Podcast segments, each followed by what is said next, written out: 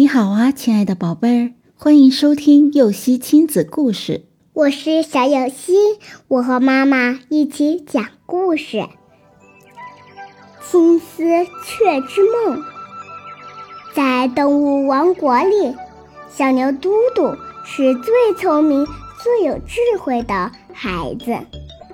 其他的动物遇到困难时，嘟嘟都能帮助他们。找到解决问题的办法，于是嘟嘟的聪明才智一传十，十传百，就传到了老虎国王的耳朵里。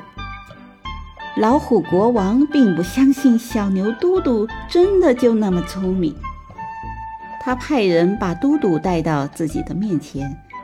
老虎国王打量着嘟嘟说：“听说你很聪明。”我要你给我铸造一只金丝雀，不仅能飞翔，会唱歌，还要有血有肉。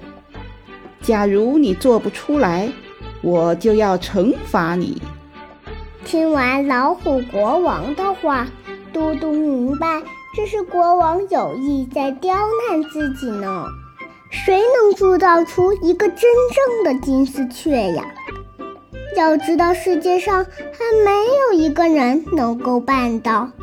但是，如果嘟嘟说自己办不到，那一定会遭到老虎国王的嘲笑，甚至还会有生命危险。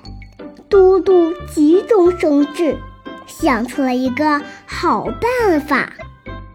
好的，我尊敬的国王。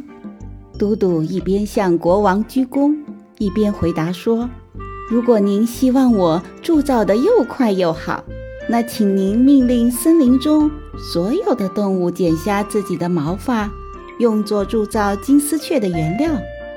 普通的毛发是不可能制造出真正的金丝雀的。”老虎国王听完嘟嘟的话，顿时没了主意。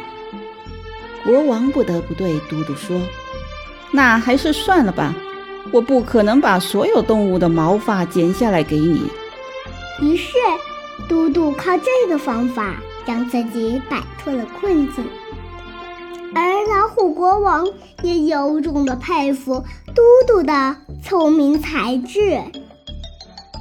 宝贝儿，老虎国王的要求真是无理取闹。而且已经超越了小牛嘟嘟的力量，从来没有人能铸造一个有血有肉、能飞翔、会唱歌的金丝雀。不过，聪明的嘟嘟想出了一个好办法，让想刁难他的老虎国王深感为难，因为那也是超越国王的力量的事。国王不得不下令取消自己的命令了。